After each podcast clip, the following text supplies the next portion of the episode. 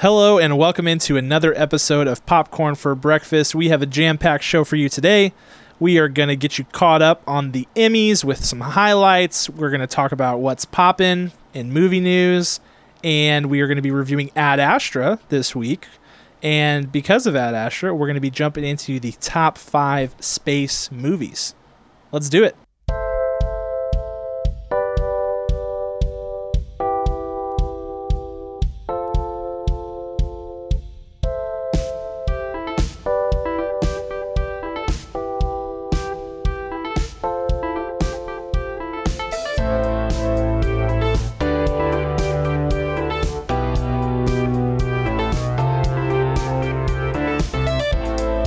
Thank you for joining us on another episode of Popcorn for Breakfast. I am your host, Cam. With me, as always, is Kirk. Hello, hello.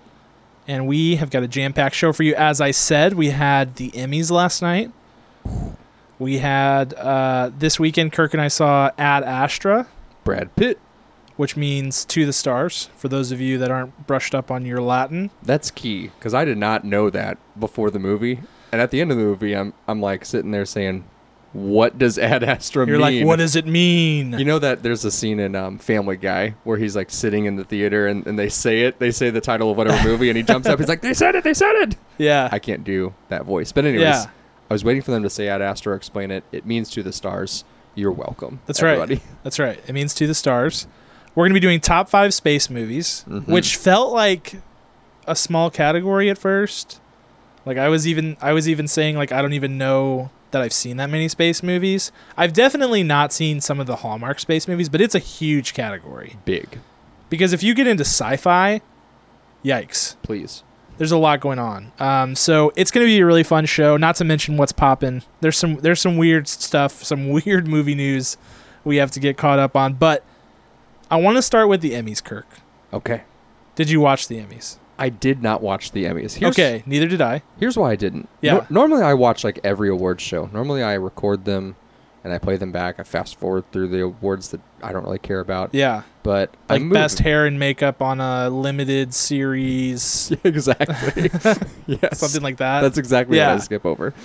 Um, but because I moved, I don't have TV yet. oh, sure. So it's tomorrow. I get TV tomorrow. Well, congrats. Thank you. That's going to be a big day. back to life. Yeah, back to reality. So that's why I didn't watch it. I would have otherwise. Why didn't you watch it? Um, I never watched the Emmys. There you go. kind of like everyone because uh what like 7 million people watch the emmys 6.9 million that's people. that's horrible Yes. that's a very small amount of people considering and you have to figure a lot of those people were watching for the fashion or just had it on in the background you know? So Mhm. like how many people were actively watching the emmys? Maybe 2 million. yeah. Yeah. So i mean i i almost never watch the emmys. I don't know what it is because i do consume a fair amount of television. I think for me i watched i've, I've probably watched a few different I've, I've watched a couple emmys like here and there and i always feel like the shows that i like don't win last night was like no exception to that it was like the same thing um Yeah, absolutely. There was even one of our listeners commented, shout out Stephanie, said that as she was watching, she said, "I don't, I don't know any of these shows. I don't watch these shows." Yeah. And like I wouldn't go as far as to say that the shows that won are bad just because I don't watch them, but like I watch some shows that I know are like world class good. hmm Barry, Succession. Barry I mean Barry won some stuff. Succession didn't win much that I saw. I, I thought it should have been best drama series. So we'll get into that a little bit. But I mean ultimately like I'm certain that Fleabag is good. Everybody's raving about it. So I, I mean I'm not talking about the stuff like that, but it just seems like the stars don't align. I mean, there's so much content, right? So again, it's like the stuff that I have missed is always the stuff that wins. Right. And so I'm I'm like, eh, okay, I'll go in a different direction. I don't need Mhm. to watch it. I'll read the, I'll read the articles afterwards. Right. Um, so if you're like us and you did, and you didn't watch the Emmys, we will get you caught up so that you can at least talk about it a little bit. If anybody if anybody is talking about it, because again, not that many people watched it. But um, here's a name, Kirk. Okay. One that you may not be super familiar with. Phoebe Waller Bridge. hmm She's like insane. She's got she's like this multifaceted, multi-talented person that I had no idea was a thing. Okay, tell me about her. I heard, I seen her name. Yeah, tell she, me what's going on. she's a director, writer, actor extraordinaire. So she she wrote the show Fleabag, which is like the talk of the town. This was its second season.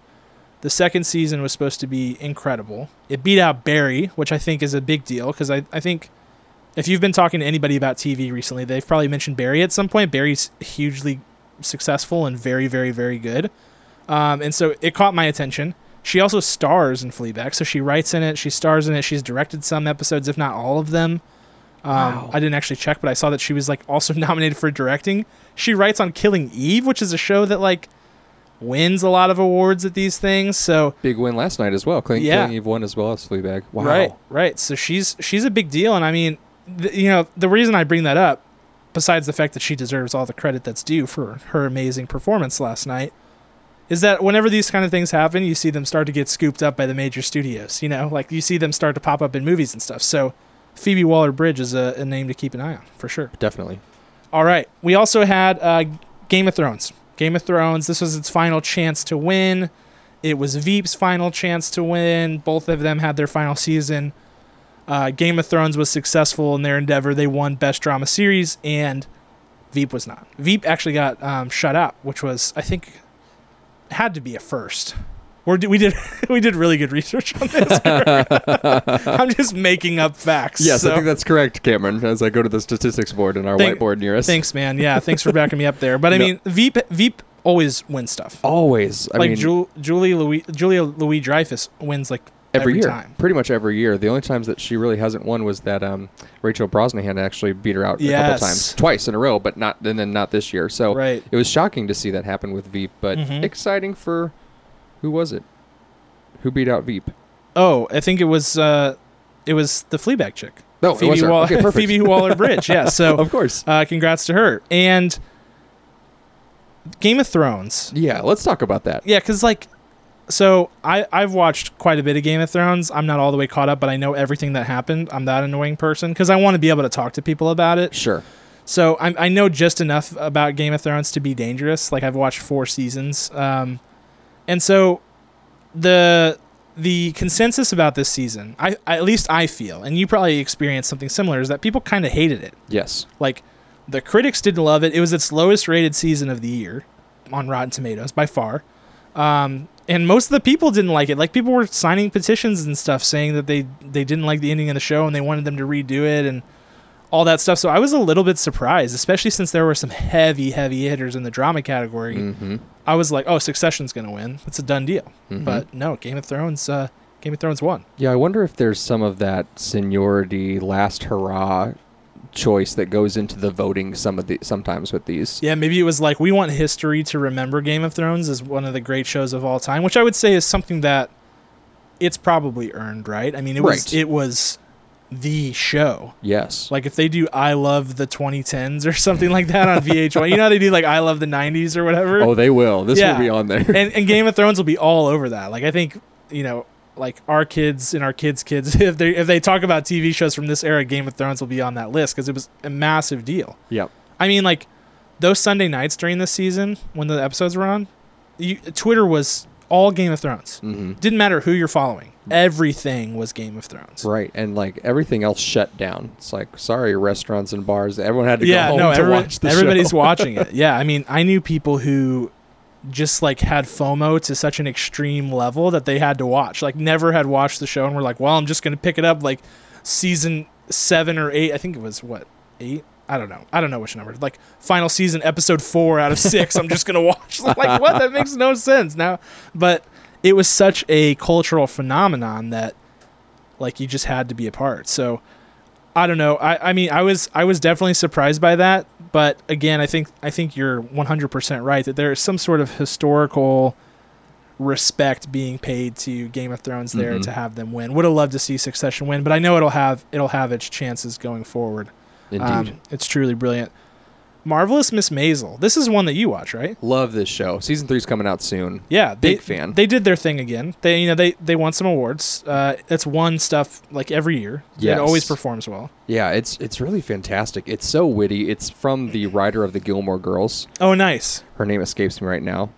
Uh, but it's it's truly it's truly original. It kind of has that Gilmore Girls vibe because there's so much dialogue and it's Yeah. so fast and there's so much witty banter. It's like Aaron Sorkin, kind of. yeah, you it really is like the, com- the a comedic Aaron Sorkin. Yeah. you could just do all comedy, and th- they just slay everything they do. Uh, picked up two acting awards, I know for sure. Tony Salu- Tony Shalhoub won for this, as well as oh, what's her name? She is the the kind of the sidekick fun Alex uh, Borstein. That's it. Okay.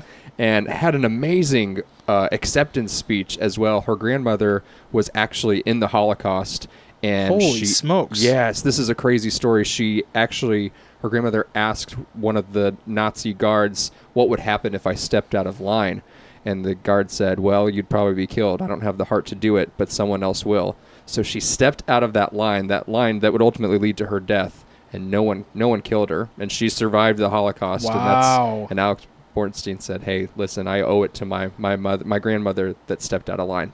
Huge. I'm getting chills That's right now. yeah, dude. That's insane. It's huge. That's so a that's a crazy story. one more big reason why I love this show, and because there's a lot of the show is centered around the Jewish community in, Yeah. in that 1960s era. You got to watch it. So if you, you have time to catch up, season three's coming out. Yeah. I do. I do. I think I always every time the Emmys happens, I'm like I need to watch these shows Mhm. because everybody's like everybody's talking about them and I need to get caught up. So uh, Marvelous Miss Maisel has been on my list for a while. It's just been kind of like waiting for the stars to align for me to be in a show hole that I can, you know, throw it on. Yes. um, and I'm not there right now. So I'll I'll get there for sure. The thing about this, the thing about the Emmys that I actually, because I don't feel like I know enough to be too upset about any of the losses. Like Succession didn't win much, but I was like, man, I was kind of bummed about that. But I was like really, really mad that Amy Adams didn't win. Yes. She was nominated for Sharp Objects, and that series was insanely good. It was so you know how people are always like the book the book was better, the book was better. The Mhm. show was better than the book, definitively. Like I will I will fight anybody on that. and she was incredible. It was like one of the best performances of her career, which is a very decorated career. Yes. And I just want to know why she can't win awards, Kirk. Why She- can't she win awards? She's running. She's a couple years behind Leo. you know? Yeah. Leo had so many years up until finally he got he got his win uh, for the Revenant, and now Amy Ad- Adams is in that same that same position. Yeah, it's really dumb. Cause she's she. I'm just I'm concerned. I want I want. I feel like she's in her prime right now. Yes. and she's just like crushing every role. And honestly, I feel like her best role that that I've seen was probably American Hustle. Yes. That she was insane in that movie, and I'm just like I I just want her to win. mm-hmm. I just want her to win so that history remembers her for the amazing talent that she is because she's insane. Yep. Well, maybe maybe she's just gearing up to win that Oscar. I don't know what, what's under her um, uh, under her sleeve right now and what's Yeah. upcoming with her at this very moment. But I don't know either. maybe that's exactly why, because she's she's gone quiet. As we talked Mhm. about, actors go quiet and then they just burst with all these things. And you're Yeah. like, whoa, this is great. So maybe that's what's happened. What's about to hit us. We can only hope. We can only hope. Um, that's that's all I got for Emmys. Did you have anything else you want to chat about? Um, some really just like fun facts that happened uh, here was Julia Garner. She's in Ozark. She, Yes. She plays like the sidekick to yes. uh, Jason Bateman, and she's fantastic. She's unreal in that show. I haven't watched all of season two yet, but she was incredible in season two. I was shocked that this was her first, or she was incredible in season one. yes. And also in what I've seen of season two, I was shocked that she wasn't nominated for season one because I saw that this was her first nomination and win. I was like, what did I miss last year? like, come on, dude. She was incredible. She does a good job. I finished up season two recently. She's she's really great, and she also was in another Netflix show called Maniac with Emma Stone and Yes. Jonah, yeah, Jonah yeah, Hill. Yeah. Uh, she did a great job in that. Uh, Michelle Williams won Outstanding Lead Actress in a Limited Series or Movie from uh, a Fosse show Verdon. Fosse Verdon Yeah, on FX. And I do want to make a point there. When I say that Amy Adams should have won, I'm not, I'm in no way saying because I didn't see Fosse Verdon and Michelle Williams is stupid talented. yes. Like to an obscene extent. So I'm sure that she did everything to deserve what she got. I just am advocating for Amy Adams. Right. So And Michelle Williams has won an Oscar. yeah, save some for the rest of us, Michelle Share. Williams. Goodness. Come on.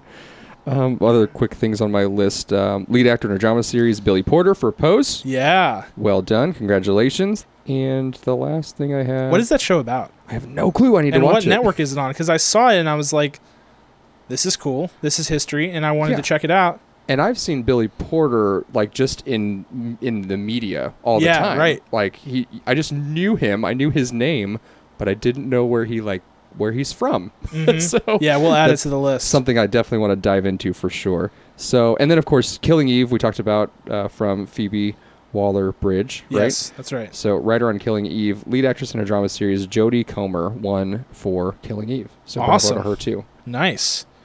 Yeah, so if you guys have anything that you want to talk to us about about the Emmys, we would love to talk to you guys about it. If you are like huge TV people and want to send show recommendations our way, we would greatly appreciate that. We can crowdsource our own show recommendations and then Kirk, we never have to lift a finger. Yes. We can just we can just have people send them to us and then we can watch them and everything will be happy forever. Yes, please. Um, but seriously watch Succession. I know you're not watching it, Kirk. I'm not. I need to. I'm not gonna I'm not gonna continue to pressure you on this for much longer. Things are escalating, so I need you to watch it. It's it's important. It's important to me, and you will thank yourself later, Okay. and you'll thank me later as well. So check it out. And for anyone listening, Succession, it's amazing. Let's move into what's poppin'. The Emmys highlights was kind of like what's poppin', but this is like what's what's really poppin'. mm-hmm. You know, um, weird stuff, Kirk. We this is a weird week. I don't know if there's like a full moon or like I don't know something something's going on that's causing weird things to happen. We've got another reboot. Of course. I know. Yeah, I could probably just like scheduled tweet. So and so is rebooting Ghostbusters. You know, like like every week. Um, this time Walker Texas Ranger No. because you know everybody's clamoring for that kirk everybody's been you know you know what i need in my life is a, a new a retelling a rethinking of walker texas ranger No. No. and i know and and we've got jared padalecki sure. so this is dean from gilmore girls and this guy you got to give him some credit because he's just like kind of seamlessly transitioned from one show to the next he was like on gilmore girls and then he was on supernatural forever Yes. It's 18 seasons or something. something insane. And those supernatural, that's a that's like a cult. Yes. Those people, they're like Dave Matthews Band people. You know, they they will like they will find you and kill you if you don't like Supernatural. So I just want to say for the record, I love Supernatural. I've never seen an episode of it, but um, it's fantastic. And well, now he's moving on to bigger and better things, and Yeah. he's going to fill the enormously large cowboy boots um, of Walker Texas Ranger. Impossible. Right. Impossible. It's Chuck Norris. I'm looking forward to this first roundhouse kick. It- they're just going to have to use They're going to use Chuck Norris as his stunt double. exactly or original footage of Chuck Norris from the original show and just CGI his like, face onto yeah, it. It's like terribly edited. They just like they just like have these really hard, hard cuts. Looks like a ninth grader put him together in After A video Effects. project. Yes. No, I'm I'm all here for that. Actually, I would watch that. And as things stand, there's not a chance in this world that I watch Walker Texas Ranger. No, it won't last. It won't last. But here I am, and maybe it'll last for 30 seasons. Maybe it will. Maybe it will. I mean, Supernatural. I feel like Supernatural lasted way longer than I thought because it was just like, I don't know. It was like a CW show, and and I was, I don't know. Those things don't just stick around. Dude, that show's been on so long. It was probably a WB show before it was a oh, CW it was. It was 100. percent It was. It was yeah. insane. Yeah. it, it it's been around forever. So that's, it's news. I don't want to say if it's good or bad news, but it's news. We won't even say if it's popping. It's just news. It's just news, and we felt like you should know. Ta do with that information what you will. Um, another weird one. Matt Reeves. So Matt Reeves is making a movie, The Batman. We've talked about it. Okay, we're rebooting Batman again, again, and I've been, I've been a little bit triggered by every bit of Batman news that has come out because I'm very protective of Batman as my favorite superhero, and I feel that his reputation is being is is at risk here because the DCEU has not done exceptionally well. Mhm. And while I was a fan of Ben Affleck as Bruce Wayne, I didn't love him as Batman. Um, and those movies were terrible. So Yes. regardless, it was just like Batman versus Superman was awful. The Justice League was awful. Um, so it just kind of left a bad taste in my mouth, regardless of Ben Affleck's performance. Um, and now we've got Battinson, of course, Robert Robert Pattinson, which that nickname is awesome. I love it. I absolutely love it. But latest rumor is that Jonah Hill is joining this is is potentially joining this cast, Okay. coming from Deadline. Hmm. And so help me, Kirk. So help me. I mean, I have an idea who they're gonna. if they cast him as the Penguin, Kirk, I am gonna lose my mind Yes. for so many reasons. Because that it goes back to remember the Disney remakes and the lazy casting. yes. This is ex- incredibly lazy. Mhm. this is like this is like Matt Reeves was sitting on his couch and was like, "All right, we're gonna do a Batman movie. I want the Penguin, Jonah Hill, done." It's like he didn't even think about it; he just threw it out there.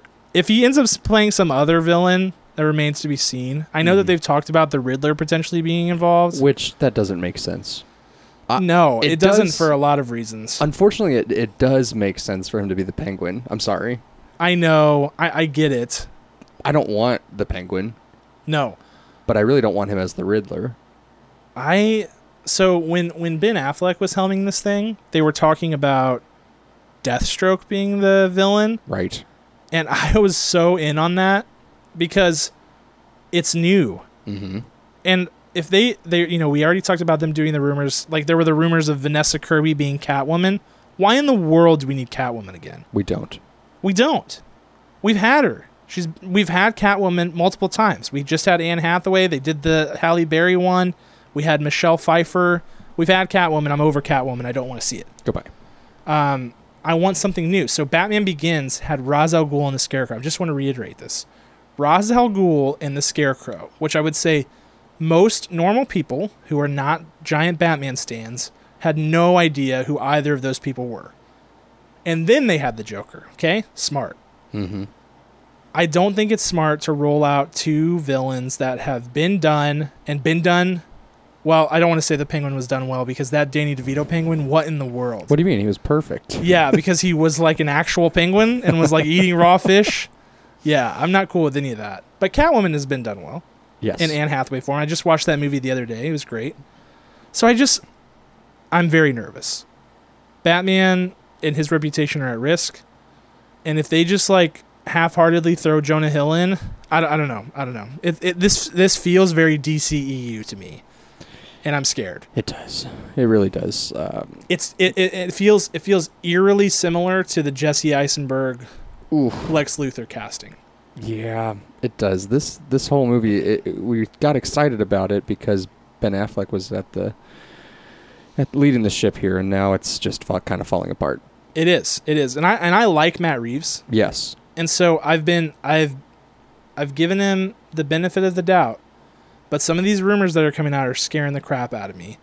And I'm still not sold on Robert Pattinson. I remember, you know, I, I held my breath on that take. Like I'm not gonna I'm not gonna give my full take because, you know, I've been wrong before and it's possible that he could do a good job. But I wasn't thrilled about that. Hearing this, if if it is Penguin Man, I'm gonna be I'm gonna freak out. You throw something, and we'll record it. Emergency find out that pod. emergency pod yeah so we'll we'll see i don't know um final bit of movie news el camino we've talked about it a couple times this is the breaking bad movie i am shocked at how tight-lipped they're being about this movie hmm because we got a trailer today One minute long. One minute eleven seconds. yeah in the last like 30 seconds was the netflix logo Yes. which like netflix really wants you to know that this is their movie throughout the trailer there's like netflix glued to the bottom right of the corner of the screen oh yeah. and they've be they're being very loud about this. But like there was I, I was I was hyped because all of the posts that like popped up in my feed were saying like new footage from El Camino and I was like, "Ooh, this is our first time seeing actual like new footage besides that one teaser." hmm And it was like 1 minute and it was just Jesse Pinkman sitting in his car listening to the radio. And he you didn't only- talk. You only saw a reflection of him too in the rearview mirror. Yeah. You didn't see him full on. So it's like really weird how they're not giving us much about this movie. Mhm. And last night at the Emmys, Jonathan Banks, who plays Mike Ehrmantraut, let it slip that he is in this movie. Yes. So, and earmuffs on if you are one of these people who has not seen Breaking Bad and wants to, okay, because the spoilers ahead. I will just Mhm. say that for like the next, let's say, 60 seconds. So hit that 30 second button twice, and we'll we'll try to wrap it up by then. That's right. So start the clock. Go. um, Walter White's coming. He, he's appearing, right? Oh, absolutely. There's no way he cannot be in this movie. Right, and I suspect that's why they're being so tight-lipped. But like Mike, who is dead, Mm-hmm. very much so. Murdered by Walt. Yeah, Mm-hmm. he's in this movie in some capacity, and Walt is so he's for sure. Walt Walt is for sure in this movie. Yes. They they've been teasing us with it. Whether they're ghosts or flashbacks or I, I don't know what they're going to be, but they're in it. Brian Yeah. Will be there. I'm assuming it will be flashbacks, but like new footage. You know, like stuff we haven't seen before. Mhm. Yes. Um. So anyway, that El Camino, I, I, don't- I don't know. I'm I'm excited about it, and I don't know which direction they're going f- from it. If I hate that Jesse Pinkman's like on the run too. right. It's not, not his fault. No, it's it's I mean, really he's not a criminal, fair. but it's not his fault. yeah, I mean, Ten Yeah. seconds. oh, oh gosh. Uh, anything else you want to say about El Camino? Uh, I hope they tie it to Better Call Saul. Oh, they will. They will- they will tie it to Better Call Saul. Two, one. Time. Okay, you're safe. You're safe from Breaking Bad spoilers. If you fast forwarded If you, appropriately. if you fast forwarded properly. If you listened, then you heard all kinds of things. Some of it probably made no sense, but you know, here we are. So, I cannot, dude. October is going to be absolutely wild in terms of movies. El Camino. Mhm. We've got the Joker. We've got Gemini Man. We got Zombieland Two. It's going to be insane. we might have to double our podcasts. It's a good question. I'm I'm honestly stressed. I'm stressed out about it because even in November's no easier. November there's all kinds of things. I, I don't know. I don't know, Kirk. We're gonna have to. Maybe we could do double reviews. Ooh. We could do double review episodes, That would be fun. or now we're just planning our show out loud. This is There we go. Yeah. So um, maybe we could do like special short episodes where we just do review, or we could do some Facebook live reviews of movies Mm. or Q and A's or something like that. Yes. Be good. We'll we'll figure it out. Stay tuned. Yeah, we have we have lots of work to do there. All right. That brings us to our film review for this week, the main event, which was Ad Astra, starring Brad Pitt. It's got Tommy Lee Jones in it. It's got Liv Tyler in it. It's got Ruth Negga in it. But mostly just starring Brad Pitt. Yeah, but it's basically the Brad Pitt show. Um, I so I will just say a couple of things right out- right out of the gate. I did not know anything about this movie. Nothing. you went into it like your dad would have gone into yeah, exactly movie. how my dad would. If except my dad probably wouldn't even know that Brad Pitt was in it. Okay. You know, that's like that. That's all that I knew. I knew that he was an astronaut and that this was a space movie. I didn't know if it was fiction, nonfiction. I didn't know if it was supposed to be, like, even if it's fiction, if it was supposed to be like within the realm of reality or like way out there. Mm-hmm, I didn't know who was in this movie. Nothing. I knew nothing about it. And I, to be honest with you, I still don't know if that made my experience better or worse. It's kind of weird. Like, in some ways, I, it was. What's really funny is I almost I was trying to convince Jackie to go see this movie with me, and I am so glad she didn't. um, and we will get into that more later. But let's start with our synopsis in 280 characters or less. Yes. I think it's our my tweet turn. synopsis. It is your turn. Astronaut Roy McBride receives classified information that his father, who was reportedly lost on a space mission more than 20 years ago, may in fact be alive. McBride sets out on a rescue mission to find his father, discovering some dark realities about the government, his family, and even himself. Wow. Yeah, that was w- way better than mine's gonna be. Mine's incredibly short, so I'll just go quickly Short and so that sweet. so that people forget about it. Uh, Brad Pitt's Major Roy McBride is a decorated astronaut with nerves of steel. Having just survived a violent interstellar tragedy, he is now being asked to take on his most difficult mission yet. Oh, I love the colorful words in it. Thank you. Well done. Yeah, I, I just get out the thesaurus every time and uh, I just go for it. Yeah, so let's this let's set this movie up a little bit before Okay. we dive in because I think it's important because I've decided in the last 30 seconds that it was probably bad that I didn't know what this movie was about and I, I feel like if people are going to make a decision based on this review whether they should go see it or not they should get a little bit more information. So Brad Pitt is this he's a he's an astronaut in a world that is ours but slightly in the future. What they say is in, in the near future. Yes. And I want to put that into context because near, near is a very vague word Mhm. and what their definition of near and my definition of near are very very different. yes. So near future to James Gray, the maker of this film and one of the writers, is we have some sort of space station that is like connected to Earth, like that goes from Earth all the way into space. Um, we have like we have property on the moon, Colonized, fully colonized. pretty much pretty much colonized it. you know, There's restaurant franchises and it's like a vacation spot. yeah, there's like where people are digging for natural resources there are bases there like there's like military bases and all kinds of things so That's the, right. so the moon is like a thing. You can commercially travel there like southwest airlines style. Yes, um we are we have some sort of footprint on mars like underground bases and people who people we've been there so long that people have been born on mars and Mhm. have lived there the entire time. And we're now able to travel into deep space like deep deep space like neptune. Yes. so so yes that The that's the near, near future. future. okay so so ju- that's good context i think to have Near future is always really funny because the original Lost in Space series, which came out in like yeah the 1960s, they set that in 1999. mm-hmm so Right. we're far past that Yeah. and nowhere near that. Uh, so it's really funny to hear about about the I think the Jets, the Jetsons was like that too, where the Jetsons was set in like the year 2010 or something like that. it's like, in some ways we're there, and in other ways we're definitely not, and Yeah. probably never will be. So, just I love how the Jetsons like everybody's living in the clouds, Yes. just because like that that for whatever reason is the future. I don't know. Anyway, we we digress, but that that's basically the setup for this movie. Is that that's the setting.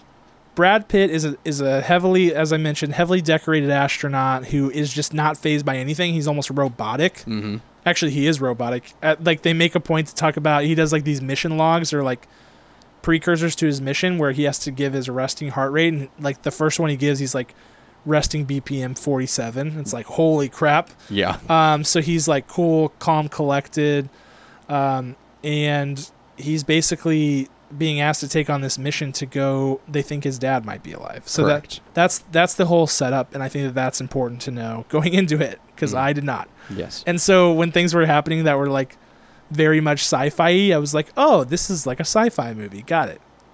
Cool. um, all right, but let's jump into this. Let's start with the Oscar goes to. Who you got? I got Brad Pitt. Yes, same. Go ahead. because again this the screen time is really just focused on Brad Pitt. It is focused on him. There are plenty of characters we run into, but for very brief moments. This is one of Brad Pitt's just most incredible performances. Um, there's some fun trivia on it. There's a scene that uh, we get some some really big acting chops from Brad Pitt Yeah, it's insane. and something you've just never seen so much con- control and vulnerability at the same time from Brad Pitt. Mhm. And it's really special to watch uh, coming from, you know, when Brad Pitt originally came on the scene, he was just this heartthrob. He had this eight pack that no one else could build. And it, it, it's really cool to see his full journey um, to where he is as an actor today when he could have been cast aside as just, just a pretty person. But now he's, he's really showing the past like 10 years, like, hey, I'm here for more than just looks. Yeah, yeah, 100% agree with all of that. I would say that um, Brad Pitt is in a place right now in his career that's kind of interesting. Like he's not. I feel like he's been co-lead in a lot of things recently. Yes. and hasn't really gotten the chance, I think, since one of my favorite movies of all time, Moneyball, uh, to really own a movie fully. And he did so in this movie, and I really do think that you're not, you're definitely not exaggerating when you say that it's one of his best performances ever. His character goes through a very complicated emotional and mental journey and and grows in a very real and human way which is which is so interesting because we talked about at the beginning of the movie he is this robot. And it's it's it's like to think about where he starts this movie and where he ends it's very different. And yet it didn't feel rushed at any point Right. like he acted it perfectly. Mhm. All of his anytime you saw his character growing, you you could physically see it. It was but it was subtle. It it was like you said it was very controlled. Yes. And it was clear that he, you know, regardless of where they were shooting this, he was v- hyper aware of where his character was in the journey and the overall arc, and he made a point to execute at a very very high level to make sure that whatever else happens around him, his character is going to be 100% perfect, and I thought it was stellar. Like I thought it was Interstellar. Yes, this is actually the sequel to Interstellar. Spoiler alert, JK. But for real, uh, quick sidebar, I thought this was a sequel to Event Horizon at one point. you did. Yeah, Okay. because it started to weirdly feel like a horror film at one point, yes. and so I was like, "What's happening?" And I was very scared because Event Horizon scared me very badly. I know the exact moment you were speaking of. Yeah, yeah. I was like, I was like, "Hey, I didn't think this was scary. This is a trick. What are you doing?" And you were by yourself late at night yeah, too. yeah, it was not fair. it was not fair. Um, anyway, that's just a sidebar. It's not. It is not a sequel to Event Horizon, Yes. and it doesn't end up being that scary, all told. So if you're worried about the scariness, remember I am a huge wuss. One to pee your pants. It's barely a one and a half. It's a yeah. It's a it's a one. one little jump scare. Yeah. Um. So anyway, that I mean, I do want to. I do think that Brad Pitt could get Oscar consideration for this movie. I really do. I could see that. All right. Next, scene stealer. Who you got? This one was tough. Well, yeah, because this was like this was Brad Pitt's movie. I almost broke the rules and just picked Brad Pitt again, but oh, you didn't? I didn't. No, I didn't either. that was just I was tricking you. Dang it. That was good. I went with Tommy Lee Jones. Oh, boo! Me too. There weren't a lot of options. yeah. So Tommy Lee Jones plays his dad. Yes. Yeah. Tommy Lee Jones has been around for a long, long time. Mm-hmm. Don't know why I had a southern drawl right there a little bit, but Well, because it's Tommy Lee Jones. yes. Uh, that's all you need to say about it. Tommy Lee Jones, in his very short screen time in this film, is very impactful, and it had to be because it's the father son relationship. It's the whole reason that Brad Pitt is going on this mission to see if his father is really out there and what state he's in and all that jazz. Yeah. The the scenes we see from Tommy Lee Jones are things that I've never seen from him, which is huge because as an actor gets older, it becomes harder to act in a certain way. You have all these these tricks up your sleeve from your best performances, and you kind of reuse those. But you can you can just do that on film, and you play to your strengths. But Tommy Lee Jones did some had some acting choices that I've never seen him do before, and that's what really grabbed my attention when he was on screen. Yeah, yeah, I think it's a good point. I really like Tommy Lee Jones. I do think that this was a different capacity than we've seen him act before. Um, not not totally different, but just this was a very different character for him, and he he. I think a lot of times when you see these guys who are really accomplished later on in their career, they tend to just kind of like be themselves in movies, and he didn't. He didn't. Uh, he really did a good job, and he was while while Brad Pitt was far and away the focal point of this movie, and this was very much his movie. This role had to be good. It had to be because the whole thing falls apart if it's not. Mhm. Um, and the relationship between the two characters is extremely complicated.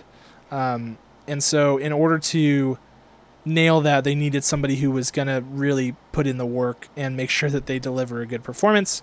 Thought that Tommy Lee Jones did that. It was kind of.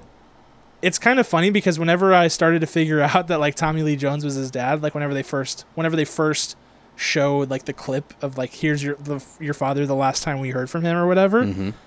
I was like, that doesn't really work. Tommy Lee Jones isn't Brad Pitt's dad. Like, I couldn't even picture it. And then as it went on, it just kind of made sense. Yep. And so I thought that that alone, I was like, yeah, that's that's good. Liked it. All right, moving on. Showstopper. What was your showstopper? What per, what was the production value highlight for you? I got to go back to the world of this movie, the whole concept of this movie for trying to make it as real as possible. Yes. So the colonization on Mars, just like everything just came second nature to them. At the very beginning of this movie, we we- so we talked about the space station is centered on Earth and then it goes straight up to the sky, miles and miles and miles and miles into space. We see Brad Pitt just in his astronaut outfit, walking through like the terminal, talking to his friends, and then all of a sudden he just walks out and just does a spacewalk and climbs out on the space Yeah. station. I'm like, holy moly, where, where, what's happening here? So that whole concept, the fact that you could get like subway on the moon and you could take a DHL rental while you're while you're up there to get around, it's it's very cool, and I think they did a really good job with that aspect of this of this film. Yes. I cannot. I think that so many good points there. I think the thing that it was, you know, how sometimes whenever you're watching a movie, maybe this is just me, I might be outing myself as like a really weird person. so bear with me. But like the same phrase or like the same thought keeps coming to your mind while you're watching it. Does that ever happen to you? Yes, Or am I on does. my own island? Okay, thank goodness. Whew, that was risky. Put myself out there, Kirk. and I didn't know if you were going to back me up. Okay. The thing that kept popping into my head, to your point, was this is refreshingly original Yes. because it was and and we, we just talked about it earlier reboots re- it's reboot mania out there kirk. And so it's so it's so hard to find something that really is original and doesn't feel super derivative. I thought that this movie was a very very good original story. Like you said it felt very effortless. They didn't they they did a good job of doing the world building without banging us over the head with it. Like they were just like yep, this is the way things are, and we don't have to explain anything to you because we we've done it right, Mhm. and you can pick up on subtext and everything that's happening around you to figure it out. And I thought that that was one of the one of the best parts. I think that was that was a really good really good showstopper. So Mhm. mine my showstopper, and I could have gone with just overall cinematography and visuals yes. because holy smokes, is this a good looking movie? Mm-hmm. um, space movies in general, I think are like that's it's something that you have to do in a space movie. If you're going to do a true space movie, it has to look good. I think that it's kind of like one of the hallmarks of the genre, but even among the genre, this one stands pretty pretty high up there. It was really a good-looking film. Everything that they did was beautiful and and stunning, but I have to key in on one moment in the movie where they are on lunar rovers traveling from one side of the moon to the dark side of the moon Mm-hmm. and they encounter like these moon pirates? Yes. basically like people who are trying to like take their stuff from their lunar rovers and they're like shooting at them. It was insane. And it was like the most action-packed moment of the movie and it looked incredible. The sound was incredible um, which i know there's no sound in space i don't want to get into i don't want to get into the physics of it kirk but it looked and sounded incredible But they they did have no sound for a lot of those moments. yeah they did they did they did silence they used it really effectively Yes. I liked it a lot. Um, and I thought that the cuts were good. The editing was exceptional on that part, and I was my mouth was wide open during Mhm. that. I was like, "This is this is sick." And that was the first moment in the movie where I was like, "Oh, this is like a straight up sci-fi movie." Okay, because they had like laser guns and stuff. The laser guns I know. had not been seen. You're in this like, okay, wow, this is like a realistic world of what we're gonna be at one day. Then they have laser guns. Yeah, and it looked, it straight up. so cool at the it same was. time. It was awesome. So, I thought that was that's that's my showstopper because that scene was just sick. If I could just take that scene out of this movie and watch it a million times, I would. It was incredible. You'll be able to. It would be a great short film, just on its own. Yeah, it would. Shows up at the moon. They're like, we got to get you to the other side. Mm-hmm. Be pretty cool. It would be. I like that. Yeah. So now we're going on to director shoes. Yes. Sorry. Director shoes. What do you- shoes for me. So movies are incomplete without building proper relationships. Yes. and I th- and that always comes with introductions of characters. This movie had some rough times with introductions of characters because it spent so much time on Brad Pitt. They didn't leave enough room to really explain any of these other relationships. Mhm. However, they did do a good job for that moon rover um, action scene. Um, there was, I think he was a captain, um, and the actor's name is Sean Blakemore, who was also accompanying him across across the moon. That guy is fantastic. He was great. I loved him. Would have been a good choice for Scene Stealer as well, but again, just not enough screen time. Not enough screen time. I I absolutely loved him. I will. I wanted him in the entire movie. Yes. so just have him for that brief time was like ah, rats. So He's. I looked up his resume on IMDb. He's like a TV hopper um, and and film hopper. There's nothing. He hasn't had like a substantial, like prominent role. But man, I want him to. I'm. I'm Maybe this him. is the launch pad, Kirk. I think. Oh, so. that was a bad. That was a really unintentional pun, but that's. I think the intent is still there. But That was that was beautiful. bad. Beautiful. Just off your cuff. yeah, I know. nailed I the know. pun. Just like in a really spacey mood right now. Kirk. the lights are off. We've got those glow stickers yeah, above us right now. Those green things that you put on your ceiling when you were a little kid. Yeah, Or when you're 30, whatever. yeah, what, whatever. um, yeah, those those are my relationships, and I really would have loved like a another partner to go with him. Probably because, like you said, we've seen Brad Pitt in so many co-lead spots. Yes. I kind of wanted someone to be his be his yang to his yin. I don't know. Yeah, yeah, I agree. Mine is mine is very very similar to that, Okay. which was just I simplified it down to I want more Liv Tyler in this movie, mm-hmm. partially because I think she's brilliant. I think she's really good, um, and because they tee it up so well at the beginning that you're gonna get like these sort of flashbacks to their relationship, and it's the movie literally starts like that. You know, you're getting this view at their relationship Oh, it's perfect. and it's it's really well done and it's really subtle and they're you know we talk about it a lot on this podcast but they're trusting the audience to view this through their own eyes and make a determination on what's happening and i mean f- five to ten more of those scenes i think were needed just to really lay the groundwork because that i think that that relation that relationship ends up becoming important but it doesn't feel important Mhm. it doesn't feel important enough.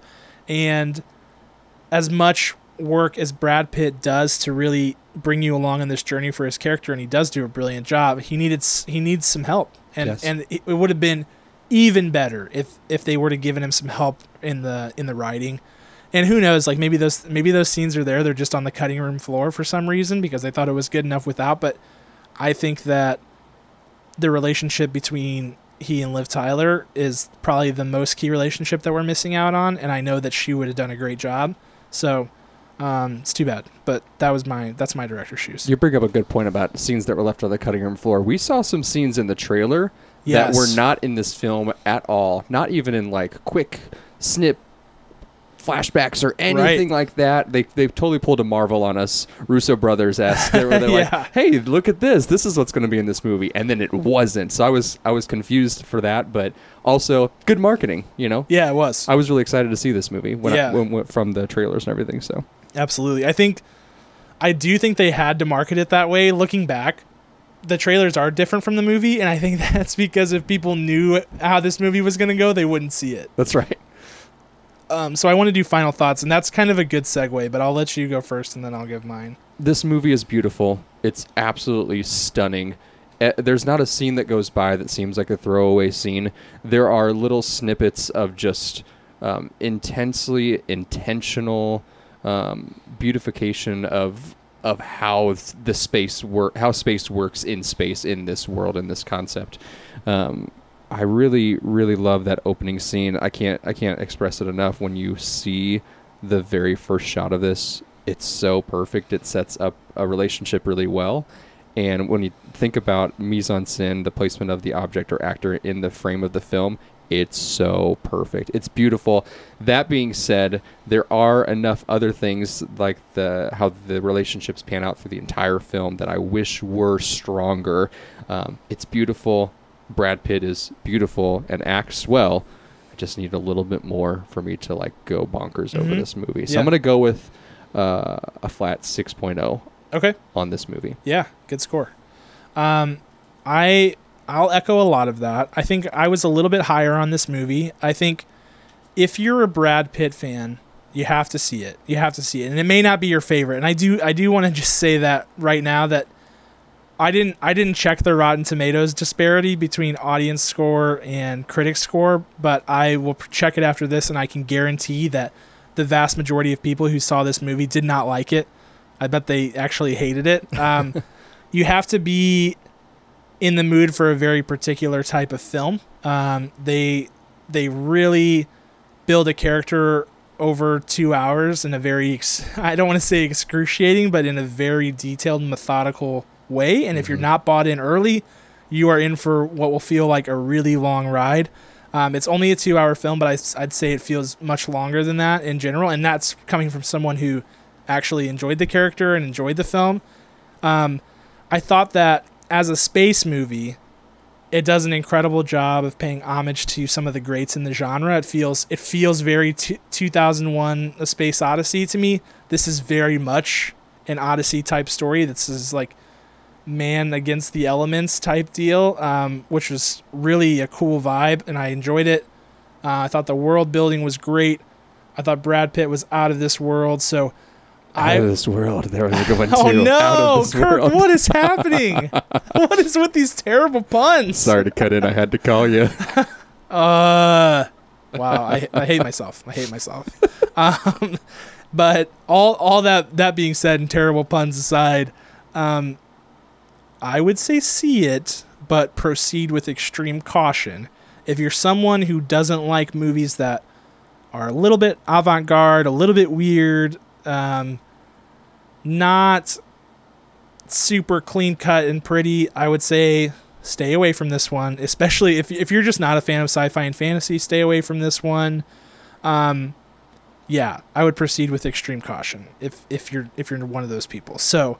That being said, I'm going to give it a 7.2. Okay. I thought it was good. I expect to see this movie get nominated for some Oscar awards, especially particularly in the realm of cinematography, effects, sound mixing, sound editing. Definitely. Um, so yeah, you'll you'll be hearing about this thing again the early part of next year, but that's uh, that's Ad Astra. All right, and now we are going to move into our top five, which because of Ad Astra is top five space movies. Dude, this was hard. it was extremely hard, and I have not seen some of the really, really good space movies that are out there. Um, and some of them I've only seen one time, so it's hard. Like, I've only seen the right stuff one time. And I, I really liked it, but I don't really feel like I can. I don't feel like I can put it on my list because I haven't seen it enough times to really connect with it sure. in that way. So Same. it's a it's a tough one. And let's talk because you and I had some we had some back and forth about what space movie actually means. Yes. So before we get blown up in the comments about like where's this movie, where's that movie, which literally never happens, but if it if it were going to happen, you have to it has to take place in space at some point in the movie. And what that means is the main characters have to have scenes in space. Mm-hmm. And space does not necessarily mean they have to be floating around in space, it means that they have to be on a planet that is not Earth. Is that what we decided? Yes. So the litmus test for this is like um, Avatar. So Avatar would count as a space movie because it does not take place on planet Earth. Ugh. So. That wasn't a yes. burp. That was me saying ugh. Be more um, clear. But Arrival, so the antithesis to that, Arrival, which is a movie about aliens, would not count as a space movie because they don't go to space. Correct. Okay, hopefully that's clear enough for you. Kirk and I talked about for talked about that for much longer than I'm willing to admit uh, before this podcast. So like 45 minutes. um, yeah, let's get started. I think you're actually due up first. Okay, number five, The Martian. Ooh, good pick. Who's in that? Matt, Matt Damon. Matt Damon. I'm Matt Damon, and uh, really, really fantastic. This also was a mostly one man show. However, they had a bigger ensemble. They did a better job of putting them together and seeing their team the whole time. Of course, Matt Damon was the rescue mission. Uh, w- one of the funniest things about this film was that it won Best Comedy at the Golden Globes the year that it came out. So, pretty. It, I mean, it is a funny movie, but let's be real, it's not a comedy. Yeah. um, so yeah, Martian number five. Go see it if you haven't. Good call. All right, my number five. Independence Day. Yes. I love Independence Day. It's fantastic for so many reasons, but above all else, uh, Will Smith punches an alien in the face, and I think that I'll probably leave it at that because it's great. There's a there's an all time movie speech in that. Yes. Um, there, everything that you could want in a movie to just have a good time and enjoy it Jeff for Goldblum. me. Jeff Gold. I know. Yeah, it's literally checks all the boxes. it's like every time you start to look for something, some flaw with this movie, like, yeah, is it like it's a little cheesy and, and fun and quirky and weird, but it's just so entertaining, and I just love it. It's great. Independence Day, number five. Great choice. Number four, I'm gonna go with the Star Trek reboot with Chris Pine. Yes. Let's just talk about the first one right here. It's Oh, just the first one. just the first one. It's so good. The, I, I thoroughly enjoy the other two. yeah. Uh, but in my top five, where I'm limited, I'm going to go with just the first one, Star Trek. We see Chris Pine enter this world as Captain James T. Kirk. He does a fantastic job of making this character really his own on this new timeline, as well as mimicking some pretty big things that William Shatner did in this role as well. So Mhm. he. Chris Pine is one of my all-time favorite actors, and for, forever will be uh, because of this role and because of the numerous other films that I've seen him in as well. And I, I just think he killed it. I think the uh, there are some people out there who hate the new timeline of Star Trek, and that's fine. You can be that way. I'm toxic fandom. exactly. That's, I'm I'm, just gonna say that Yeah. toxic, toxic fandom. indeed. I'm named after Captain James T. Kirk, Mm. and I love it. So take that. Yeah, take that, toxic Star Trek fans. And if you're one of those people, let's let's just talk. Let's have it. Let's, Let's go. Let's embrace something that is a lost art in this day and age, and that is debating. Mm-hmm. Having a healthy civil debate with your peers, because I so and and I will I'll I'll lay the caveat out there. I don't know. I think you've probably seen more old Star Trek than me Mm-hmm. because you're it's your namesake. Mm-hmm. but I was not a huge fan of the older Star Trek. Mm. Okay, don't don't crucify me for that one. But won't. um, I like some of the movies. I liked, I like I liked I liked watching the show. Like I would turn on the show. I just wasn't in love with it, and it was it was due for an upgrade. Okay, it just was. It was due for an upgrade, and J.J. Abrams took it and catapulted it into the modern age and did so in a way that appeals to the masses. Which that's another point I want to make.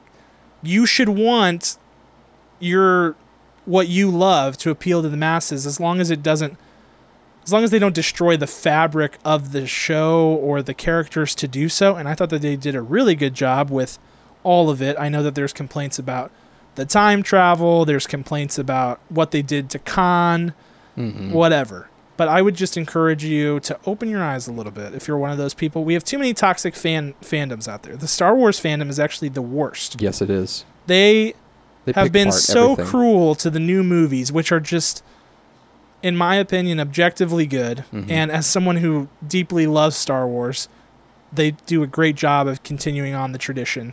So I, let's let's just enjoy things. Thank you. That, that's all I want. Sorry to bar, to barge in there, but no, it was perfect. I like the Star Trek movies, the new ones. mm-hmm. They're very very fun, and I wouldn't give a crap about Star Trek without them. So There you go. Honestly, I would not like put those on repeat. I would not replay those those OG Star Trek movies because honestly, they're a little long, a little too long, and a little too boring. hmm And J.J. Abrams saw the highlights of how much action is happening in in those storylines and Yes. said, "Let's do all of that. Let's do all of that with with the same intellect." And J.J. Abrams, your chair is still sitting next to us with your name on it. It is. Yep, I'm looking at it right now. There it is. It right now it has a little Caesar's pizza box on it, but we can move that. If you- or you can eat it. or you can eat our pizza. Do you like Little Caesars? I don't Yeah. know. He probably does. He would. He's great. He's perfect. okay, that's a good pick. I like it. Thank you. And if if you don't like it, then at me. I'm requesting that you at me because I want to talk about it. At Cameron, Yes. not me. yes, and then I will at Kirk. Last side note, I just recently the nice. I just recently told Siri to change my name. Siri now calls me Captain Kirk. Wow, that's So- that's great. Thank you. Congrats on that. I appreciate it. It was super simple. Wow, that is something else. What's your number three? Hurry. Uh, no, I'm on four. I've only picked one. Okay, give me your number four then. Um, I'm reluctantly picking Alien, and I say reluctantly because again, huge scaredy cat. It terrifies me to this day. The original. I'm talking about the original Alien. Um, I liked a lot of the offshoots that came from it. I like Ridley Scott. He's great. He's a great director. They took a horror movie to space. They did it, and it was awesome. Um, they set the benchmark for such things very, very high. And I don't know. It's just, it's. I love the simplicity, and yet the. I don't know, just like the originality and the simplicity of it. It's just straight up called Alien. Like they just made a horror movie about aliens, and it's that simple, but it's also that awesome. Mm-hmm. Um, and it's scary. And Prometheus is one of the scariest movies I've ever seen in my life. Dude, we saw that together. Ugh. Horrifying. I just never want to watch it again. I don't want really want to watch many of these movies multiple times, but I have seen Alien One a couple times just because I think it's it's just great. it is. So Alien, Now my number three. yes. So I cheated. Oh, of course, classic. I, my number three, and I'm probably gonna get some hate for this, is because this is number three. I've jam packed all of my favorite Star Wars films into one segment, one section, one number. okay, so let So me let me get this straight. You have when where you were supposed to put one movie, Yeah. you took an entire series of movies, but not the entire series, just Nope. the ones that you like. Got it. and there's still after that a number two and a number one. oh, great. Yeah, proceed. favorite space movies, right? So number three. Number A, three. B, A- C, D, and E. Okay, wait, wait, wait, wait, wait. Another question. Yeah, go ahead. Are these in order of how much you like them? They are. so are. the first one you say is the one you like the least out of the bunch that you're gonna name. Reverse that. Is- Oh, is the one you like so the I should have done it that way. Whew. I can I can just read it backwards though. Okay, so The first the first name that you read three A, will be the lowest rated yes, of the. of the top nine, of eight. So we haven't had number nine yet. Yeah. Okay, great. Okay. Ready? Yes. The Last Jedi, Okay. Empire Strikes Back, Okay. Hot Take, Force Awakens, hmm A New Hope, Yes. number one, three E, Return of the Jedi. Okay. Great. Great. I think I understand. Thank you. I hope so. Surprised at no Rogue One in there. it falls just below Okay. Okay. Last Jedi. I mean, I'm not judging you. I'm Yeah. just, I'm just making a note. It's a great. It's a great. It's a great choice. Um, it's you know what, I don't think I own Rogue One, Oh, I do. So that's can have it. that's on you and the fam because it's been on my list for years. Has it? Oh yeah. wow. Yeesh. Yeah, man. What's going on there? Well, it's it's good that you called that out because um, you have the weird thing where your birthday and Christmas are like just like oh, two weeks apart or something like that. That's right. um, so I'll I'll mark it on there because Perfect. what inevitably happens every time is that we buy a gift for Kirk.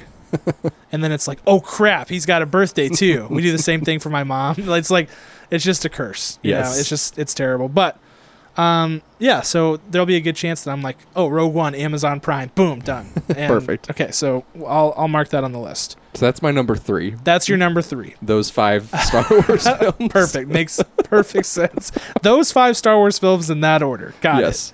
it. Um, okay. Number three. Is that your Mm. number three as well? No, Okay. my number three, and this is so tough. I have to go Apollo 13. I love Apollo 13. I think it is. I I don't know how to best describe this movie because Feel Good seems. Feel Good seems a little bit demeaning because it's more than that, Kirk. It's it's it's very charming, you know. It's got some very charming actors in it.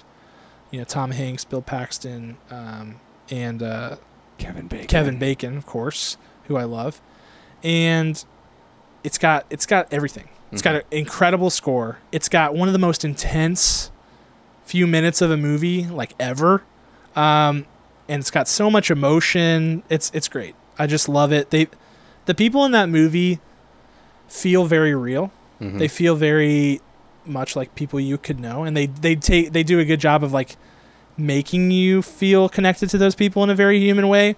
And sometimes in in space as like a genre, they there's not enough of that. I agree. They make it like well in yeah, they just make it sometimes if you're I feel like if you're not obsessed with space, you would have a hard time liking a lot of space movies. And I don't feel like it should be that way. Like it can take place in space and still be personable, and that's Mhm. what Apollo 13 does really well. It So does. that's my number 3. Wonderful choice. My number two. Mission to Mars Oh yeah. with Gary Sinise. I've not actually seen this. Oh, oh, it's so good. Don Cheadle is also in this film. Mm. Uh, there's a lot of people in this movie. Good Don actually. Cheadle or bad Don Cheadle? Mm, it's a, it's he's good. He's good. He's good in this film. Because sometimes he's not. Mm-hmm. He's good in this film. Um, spoiler alert, 2002 or whatever this movie came out. this movie I saw in theaters. Wait, I just meant like a good actor, Oh yeah, no, he's good. not like a bad person. Not Oh, like I thought you said good guy, bad guy. no, because sometimes Don. So yeah, the, I'll just give you my entire thoughts on Don Cheadle right now. give it to me. I feel like Don Cheadle is not always a good actor. War Machine Correct. Terrible. Rough. Rough. I miss Terrence Howard every day. should have died in Civil War. Hundred percent. Hundred percent. They left that character around too long. Yeah. Still around somehow. Mm-hmm. Um, survived the events of Endgame. I don't know why they chose to make that decision. Anyway, he rides the Hotel Rwanda wave. You know, big time. yes. So I feel like post Hotel Rwanda, it's really been Mhm. you know, and he can be good, obviously. Yes. He was really good in, in Mission to Mars. Yeah, that I'll have to was check it his, out. That was his prime time, his peak. So in Mission to Mars, it's exactly what it sounds like. The Earth has finally, in the near future, has finally figured out a way to travel to Mars successfully, Mm. and the there it, they successfully get there, and then something tragic happens on March. Mm. Mars, Marge, Marge. They travel to Marge. They go to the Simpsons house in Springfield, and then um, then the remaining team members um, who didn't go to Mars, they go and rescue, and it's it's it's so good. It is such a sci-fi movie. I'm not even that big of a sci-fi person. I don't watch the Sci-Fi Channel. I don't get really excited about this, but this storytelling in this in this movie, Mission to Mars, is so well done. And Gary Sinise is the captain of this ship, and he just kills it. Boom. Love him. I gotta check it out. Have to. Um, I, I'm really glad that my inner voice told me not to do a Marge Simpson impression just now because I, I thought about it and then I went back and forth for like five seconds and I was like, mm, better not. Is it because I did a, a terrible uh, Family Guy impersonation earlier in this episode? No, because I felt like you were just like saying the line from Family Guy. Okay, you weren't like trying to impersonate it. So Good. I won't. I'm not going to do it. I keep. I'm still having the internal debate, but I'm not going to do it. Okay, moving on. Am I on two? You're on two. Okay. Have to go with Guardians of the Galaxy. I know that I've I know that I've poured the love on this film in the past, but I don't care. I'm being true to myself. I love this movie so much. I love it. It means a lot to me.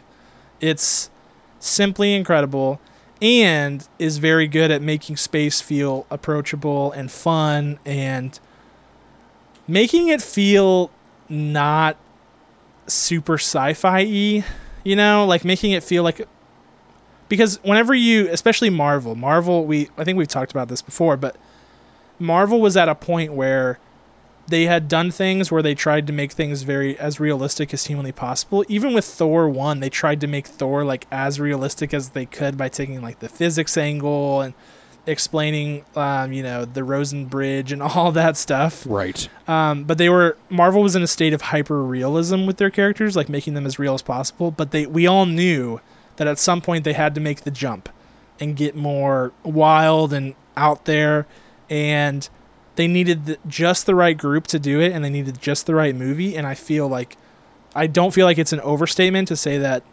Guardians of the Galaxy made that segue for them, and who knows how good Marvel would be without it because it set the tone. It really did. It really, really did. And to think about all these other space movies, there's lots of imminent doom Yes. and just empty, unknown worlds. And then when you see Guardians of the Galaxy, it's like this just barrage of colors and splash Yeah. of colors and fun. Yeah. It's awesome. It's a- yeah, so that's my number two. Guardians. Excellent choice. My number one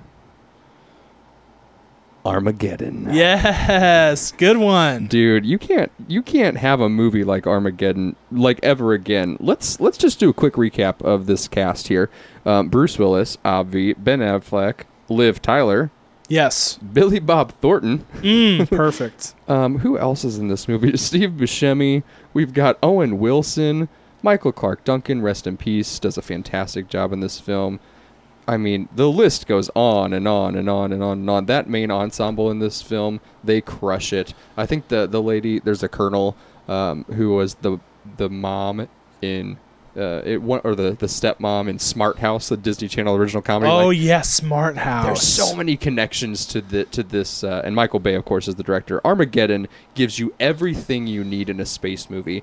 imminent doom where you've got a giant asteroid about to crush the earth you've got wisecracking oil guys who should never be in space Yes. yeah uh, you've got a love a love relationship with uh, with the daughter and one of your crew members there's a moment in armageddon that just crushes your soul when and obviously I, i'm not going to even pause to say i'm going to spoil this for you so, because you should have seen this movie by now um, when ben affleck and bruce willis are on the ship going down and bruce willis sacrifices himself Yeah. and sends ben affleck back up the elevator and says treat her well take take care of her and Ben Affleck is screaming no it should have been me and he sacrifices himself to save the entire earth and world Yep. oh It's great. I love this movie Yeah. It's it's great. It's and great. Ste- and Steven Tyler Aerosmith does all the theme music so that's That's just you perfect. can't get any better than that that's my number one Yeah, it's so funny that you bring this up because I was talking to our buddy Kevin at work today, yeah and we talk movies all the time. And we were I was talking about how I had seen Ad Astra, and we were kind of like talking back and forth about that. And he brought up uh, Armageddon, of course, came up because it comes up anytime you talk about space movies. And he was talking about the Ben Affleck commentary. Have you seen this? So there, so in the 1999 release of Armageddon on whatever like VHS? VHS, they had commentary that came out with it in the Criterion Collection version. okay And there is a clip in there where Ben Affleck is doing commentary and just roasting the entire plot line of Armageddon, and it is hilarious. And this was the first time I had ever seen it. Kevin introduced me to it. oh wow It's so great. He's like, so he's he's like tearing it apart. He's like, so it takes eight whole months to drill a hole, but only one week to t- to turn oil drillers into astronauts. That's right. He's like, we couldn't train the people who were already astronauts to be oil drillers. We had to train the oil drillers to be astronauts. that's and right just goes in on it, and it's hilarious. Um, highly recommend it. If you just Google Ben Affleck Armageddon commentary, you'll find it. It's like a three minute clip. So so funny. oh I cannot wait I'm Yeah. so sad that I've missed this all Oh, my I know, I know, I know. I hadn't heard about it till today ah. either, and it's just it's great. And and it's one of those things where like Armageddon is such a blatantly ridiculous concept from the outset that you don't even bother to to criticize it in that way. of course not So a lot of this stuff you don't even notice. But then when somebody starts tearing it apart, you're like, man, this movie really falls apart. but it's still great. It's still great for other Excellent. reasons. All right, my number one. I did not cheat, but I did go with Star Wars, and I'm I went specifically with A New Hope, and I want to I want to explain this because I think we've talked about have we talked about our Star Wars rankings on this before? I cannot remember We've talked once about how we like both of us like the return Return of the Jedi better than Empire Strikes Back. we do Yes, so um, Return of the Jedi is still my favorite Star Wars film, but I say that A New Hope is a better space movie because of the way that it introduced us to space in the Star Wars way, uh, like the way that Star Wars talks about space, and I think it just is brilliant. Like I sometimes get like weird emotionally and goosebumpy um, about Star Wars because like I think about how people who saw that for the first time in theaters were seeing something so amazingly new and innovative. Whenever we went to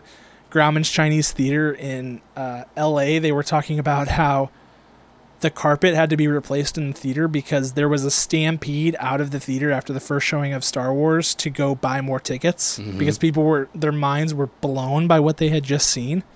And that's what I think about. This I think that Star Wars really kind of sent the genre of space film to a whole new level and opened up the avenue for so many different things and without a new hope doing so so effectively we wouldn't have any of these movies that we're talking about and nobody would really care about space movies the way that they do. So absolutely. Absolutely. Just the the king of world building right there. Oh yeah. And it's the best. we'd not seen anything like that and still haven't. We just see kind of echoes of that.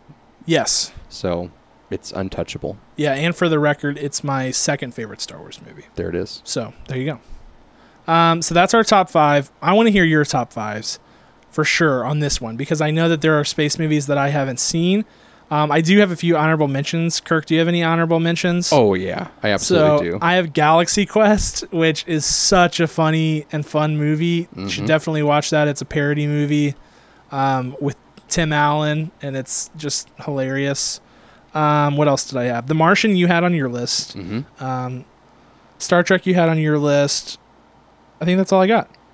Excellent. I also had Independence Day as my uh, honorable mention. Galaxy Quest also honorable mention. I also had Interstellar Yes. on there. Matthew McConaughey, Jessica Chastain. That movie is great. Uh, then I also threw out First Man with Ryan Gos- Ryan Gosling, our friend of the pod. That one was. I know I for- haven't seen it. It's okay. I- Yeah. it's okay. There's things I haven't seen. I need on to your see list. it, and I and I've only seen 2001: A Space Odyssey once. I've only seen bits. well, and I it. don't think I've seen the whole thing. That's the I don't think I've seen the whole thing. So it's like I want to I, I wanted to include these classics, but I didn't feel like I could. Yeah, I, I think that's totally fine. But this is who we are. Oh, Spaceballs. Spaceballs. Yeah, how could we forget? That's a Spaceballs. that's a classic. That could have easily been top 5 too, I think. Yeah. It just wasn't like it wasn't in my rotation whenever I you know. Yeah. What about like Austin Powers too? like they go to space in that one, Counts. don't they? count it. Counts. There's so That's many. right. Tell us your honorable mentions and your top five. Yeah, we want to know. We want to know for sure. Um, all right, that's a wrap on this episode, episode 12 of Popcorn for Breakfast. We are, oh man, Kirk, we are heading into such a golden age of good movies, or so it seems. At least, I don't want to say good movies because that remains to be seen. Mhm. But we're heading into a golden age of movies that should be good and movies that are like highly anticipated. So, next this coming week, we're going to be seeing Judy, which is the Renee Zellweger, um, Judy Garland movie. Yes. Um, super, super duper stoked about that. So definitely want to check that out. Um, if you haven't taken our survey, it is pinned to the top of Facebook. I'll pin it on Twitter as well.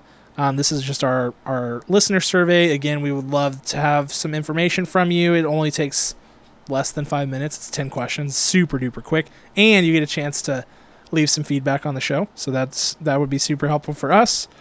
Um, I know we keep talking about it, but Star Wars is coming up. Um, so keep an eye out for that. We'll probably have that coming to you within the next couple of days. And other than that, I do want to say thank you to Ryan Spriggs for producing this podcast and uh, helping us out with everything, and also to Ryan Spriggs and Brandon Aristead for our awesome, awesome, awesome theme music. Until then, we will see you guys next week. Talk to you then.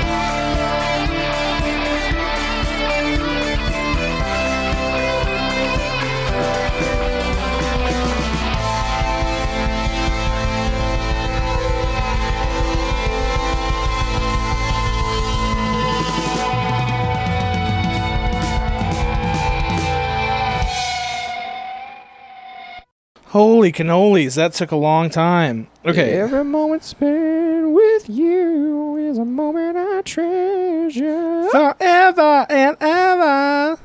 I don't want to close my eyes. I don't want to fall asleep cause I'd miss you, baby. And I don't, Don't wanna miss a thing. Cause even when I dream of you, the sweetest dream would never do. You coming in? I still miss you, baby. And I don't, Don't wanna miss a thing. It's beautiful. It was, killed it.